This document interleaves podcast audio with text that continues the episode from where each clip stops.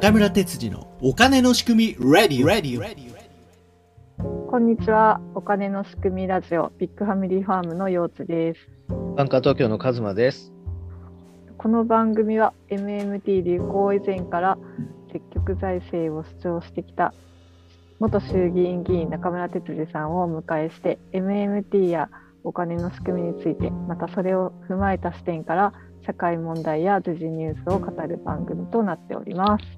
今日もよろしくお願いします。よろしくお願いします。よろしくお願いします。えーっと先週はえゼネコン金なんか違う違う金と政治じゃなくてなんだっけゼネコンとお金の仕組み。みあそうそうそうそうゼネコンとお金の仕組み政治家ね。なんかねゼネコンっていうとどうしても政治となんかね金の、イメージが。なんかイメージがつきまとっちゃうんですけど、うん。そうやってやっぱね戦後焼け野原で日本がめちゃくちゃになって、うん。そこから復興していくのに、まあその輸出でこう経済が活性化していったとはいえ国内の道路とかのそのインフラの整備も必要だったんでそこに国債発行して日本のこの国土を整備していくことが国民の預金というか資産を増やすことにつながっていったんだよっていうことはわかるんですよね。うん。でまあ今ねババブル崩壊後なかなか国債発行あんまり積極的にやってこなかったからこうやってずっとデフレが続いてるんですけどうん。ある建設その公共工事ってある程度までやると大体、まあそんなに大きな工事って必要なくなってくると思うんですよね。そうするとそれでもやっぱり国がお金を世の中に出さないとうんデフレにまたなっちゃうのでそういう時にはどういうことにお金を使っていったらいいのかなっていうのがちょっと疑問なんですけど。そうですよね。今、よちさんおっしゃったように、国が若い時若い人が多い時っていうのは、まあ、うんそういう貧しくて若い人が多いっていう時には、ハードウェアのインフラストラクチャー、社会基盤整備を行っていくっていうのはすごく大事なことです。まあ、うん道路とか橋とかですね。うんいうことで、まあ、人が具体的に動ける状況を作るっていうことがすごく大事に。っていうことは間違いありません。うん。ただ、ある程度豊かになってくると、うん。まあ、その物の豊かさだけでは人間ってやっぱり欲求が足りないくなりなるじゃないですか。う。うん。んまあ、こう少子高齢化と高齢化が進んでいくと、やっぱりその病気とか、うん。あとまあ介護が必要なように体が不自由になってくるとか、うん。そこに対してしっかりとその公的にサービスを提供するっていうことが、まあ、新しい時代の社会基盤の整備として重要になりますよね。うんだから、ある意味では、まあ、国が若い時には建設業中心の社会基盤整備が必要なんですけれども、まあ、それに加えて成熟した豊かな社会になってくると、うん一人一人のニーズに合わせた福祉とか医療とか、そういうものが非常に重要になってくるっていうことになりますね。うん。そうですよね。うん、だから、ある意味で、この福祉とか医療の分野を新しい時代の公共事業として捉え直すことが非常に重要です。お金の仕組みということを考えたときにですね、うん。うん国民のニーズが一番あるところで、かつうんかなり大きな額を必要とするところ、それによって国全体にお金を回していくという、そういう仕組みですね。うん。そして医療や福祉っていうのは非常に重要な要素になります。ただ問題はですね、このし医療や福祉っていうのは実は経済にとってものすごく重要なあ要素だっていうことを国民があんまりり今認識できてないう。うんん確というところはあるのかなと思うんですね。うんうんうん、なんかその例えば教育にお金をもっと使ってほしいってなった時にやっぱその世代だけにお金配るのかみたいなことになったりしますよね。あとまあ高齢者の福祉を充実しようとしたら若い人はどうなんだみたいな ことになるけど、まあ、どどっちもやってもいいんですけどどっちにやっても結局はそれがお金が回っていくからみんなにとっていいことですよね。そうなんです。あの、まあ、サービスのじゅ受け手の側ばっかりのことを考えるわけですけれども、うんサービスを提供するのは若い世代の働く人なので、う。うんそこの産業が増えると、うん。その人たちの給料が増えるじゃないですか。うん。うん教育にしても、医療や福祉にしても、うんそこで働く人たちの給料が増えるわけです。うん。そうですよね。うん、でそうすると、その人たちの給料が増えると、その人で使いますから、うん。うんいろいろな産業で、その人たちの給料によって、売り上げが上がっていくわけですね。うんそれで経済が良くなっていく。これを乗数効果と言いますけれども、私がまああの議員になった2000年ぐらいですね、今から20年ぐらい前、もうその時点で、まあ、どの産業に公共事業でお金を入れると、経済効果が高いのかっていうことがまあ当時から議論されてて、その時でもうすでに建設業にお金を1億円入れるよりも、福祉の分野に1億円入れた方が経済効果が高いという試算は出てました。うん。だから野党は経済的な意味でも福祉を充実させることが必要だっていうふうに主張してましたね。うん。うんうんだからあの今、よちさんおっしゃったように、よく教育の分だだったら若い世代のためにそんなお金出していいのかとか、うんあの福祉や医療だったらお年寄りのためにそんだけお金出していいのかっていう話になるわけですけれど、経済的には、まあ、それはそんなことなくて、すべての世代にプラスになる政策ですよね。ですよね。うんマクロ的なこう視点がなかなかないんだよね。ないですよね。うんそのせいだよね。言ってたそのちょっと年配の方たちの勉強会でうん。例えば市役所でに高齢の方が行った時にその方に付き添って一緒にこう手続きをサポートするような仕事があってもいいですよねって言った時にそんなことをやってもらったら 若い人に申し訳ないよみたいな反応だったって言ってたじゃないですか。うん。でもそれだってそのサポートする人に仕事ができるっていうことですよね。うん。うんあらゆるそういうことがお金の仕組みが分かってないとおかしくなるんだよね。こううんん。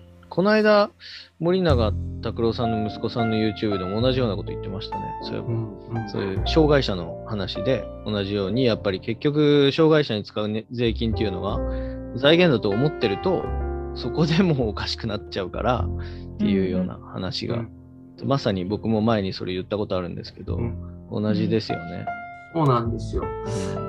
私があの政権交代した後に障害者自立支援法を障害者総合福祉法に変えようと、うん。あのした時の話、まあ、したことあると思うんですけど、はいはい。あの時もあの今は総合支援法っていう名前になっちゃったんですけどうん。私たちはもっとそのレベルの高いあの障害者の人たちが本当にその社会のサポートを借りて自分の人生を歩めるうんそこまで自己決定できるような仕組みにしようとしたわけなんですが、そこでもやっぱりそのハードルになったのはお金の仕組みでした。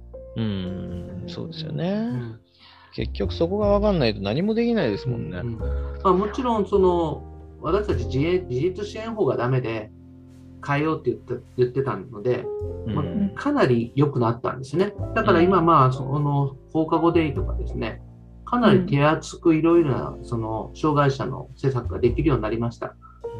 あれはやっぱり政政権交代して、そしてそのことによって自民党のその、あの、今までなかなか自民党の中では福祉に充実できなかったと思ってた人たちが、まあ、与党が民主党になったので、で、自民党のそういう人たちも手を組んで、いい制度にしたっていうのが、民主党政権の時の障害者政策はあるんですけれども、まあ、それでも、やっぱり政界全体は緊縮っていう考え方だったのでそね。そこまで踏み込んでできなかったんですようね。ん。だここはちょっとあの民主党政権のいたしかゆしのところですね。まあ、それが常識として取ってるからしょうがない部分もあるんですけどね。それを変えていかなきゃいけないのが、これからですよね。そうですね。まあ、この10年間で緊縮したり、消費税増税したりすることがどれだけ国民のお経済にとってマイナスなのかっていうことは、まあ、だんだん分かってきましたからね。うん。いや、ほんとそうですよ。うん、あの黒田総裁、いかに金融緩和を極端にやっても、経済をプラスにしないってことは、この10年で証明されましたので、うん。うんう。んだから次はやっぱり財政なんですよね。うん。間違いないですね。うん財政ですよ。でそうすると今度はやっぱり財政をどう使うのか、うん、そこの議論ですよねうん。そこの議論が非常に重要ですよね。うん。うんこでまあ、極端な例を言うと、財政拡大すれば何でもいいのか、いや、そうじゃないだろうっていう議論ですね。うん、そこ大事ですよね。うんなんかそれなんかこう、とある YouTuber、YouTuber っていうか YouTube の番組で、うん。うん。まあ、あの、お金を投資するかどうか社長がね、やるような有名なやつなんですけど、うん。それの社長たちが今日なんか、すごい、賭けや賭博、違法賭博やってたとかなんかすごい話題になってたんですけど、そこでみんなそのお金を稼いでも使う方法が悪かったらダメだよねって言ってたんですけど、それと全く一緒っていうか、そうう、ん。使う方法が良くないとう、ん。そのお金稼いでも意味ないじゃんっていうのと一緒で、出し方ってすごい大事ですよね。国もですよね。同じで。どんな国にするかっていう、この国のデザイン。そう。うんだからそれがね、そういうところがなんか日本はかけまくってるんですよね。うん本当そうですよね。だからアートが必要なんですよ。うんそうだね。本当に。本当そうなんですよ。デンマークとかってファッションデザイナーが街のデザインに入ってきたりするんですよ。うんそれってすごい大事なことで、やっぱり。大事だよね。やっぱ景観がさ、そ美しい国にしう。うん。たいしね。そうそうなの。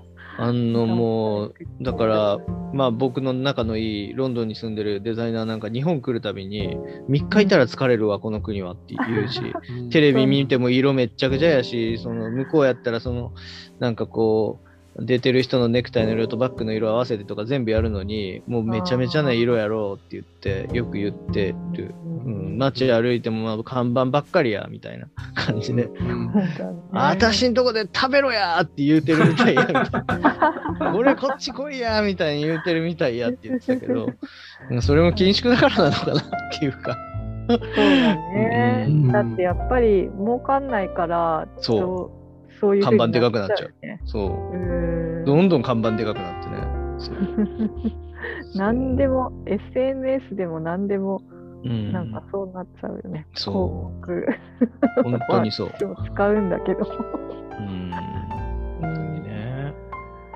いやーそんなねなんかお金の使い方がもっとね議論されるようなどんなこうん国にしたいかをみんながね語れるような、うん税金の取り方ばっか考えて使い方が 何にも議論されてないってすごいですよね。うんいかに取るかみたいな。うんうんすごいなっていう。いやだからそこでうん。こう、お金の仕組みみんなわかんないから、うん。これはなんか資本主義が悪い悪いっていうか、う、もうん機そうなんじゃないかっていう論になっちゃうんだよね。だからなんかお金じゃない部分で幸せを追求していこうみたいなうん。うん話に、もうもちろんその部分も大事なんだけど、うん。そそう同時にね、同時に考えないと、なんか陰謀論的にそういう考えがちだよね、みんな。うん。うん。うんポスト資本主義っていうのを結構語る場面が多いから、うん。あ。それをみんなビジネスにしちゃってるもんね。うん。うん。これまでの資本主義はね、その行き過ぎてるとか、新自由主義が行き過ぎてるっていうのは一つだけど、うんだからといって、その、なんでそうなっちゃったのかっていう原因をちょっと間違って理解してるっていうかね。うん。そう、でそこで結局間違って理解しちゃうと間違った方向にまた行っちゃうから、うん正しく理解した上で、じゃあどう変えていくのかっていう。ううんん。そうですね。うんそれじゃあ、ちょっと来週、次回はお、資本主義について、お、おやりましょいいですね。やりましょうかそれもう。うん。一番根本だ。ねえ、わあ、楽しみ。今日はまあ、何ですか、福祉に福祉。もっとお金を国が出したらいいんじゃないかっていう話をお聞きしました。また来週も楽しみにしてください。ありがとうございました。ありがとうございますあ。りがとうございました。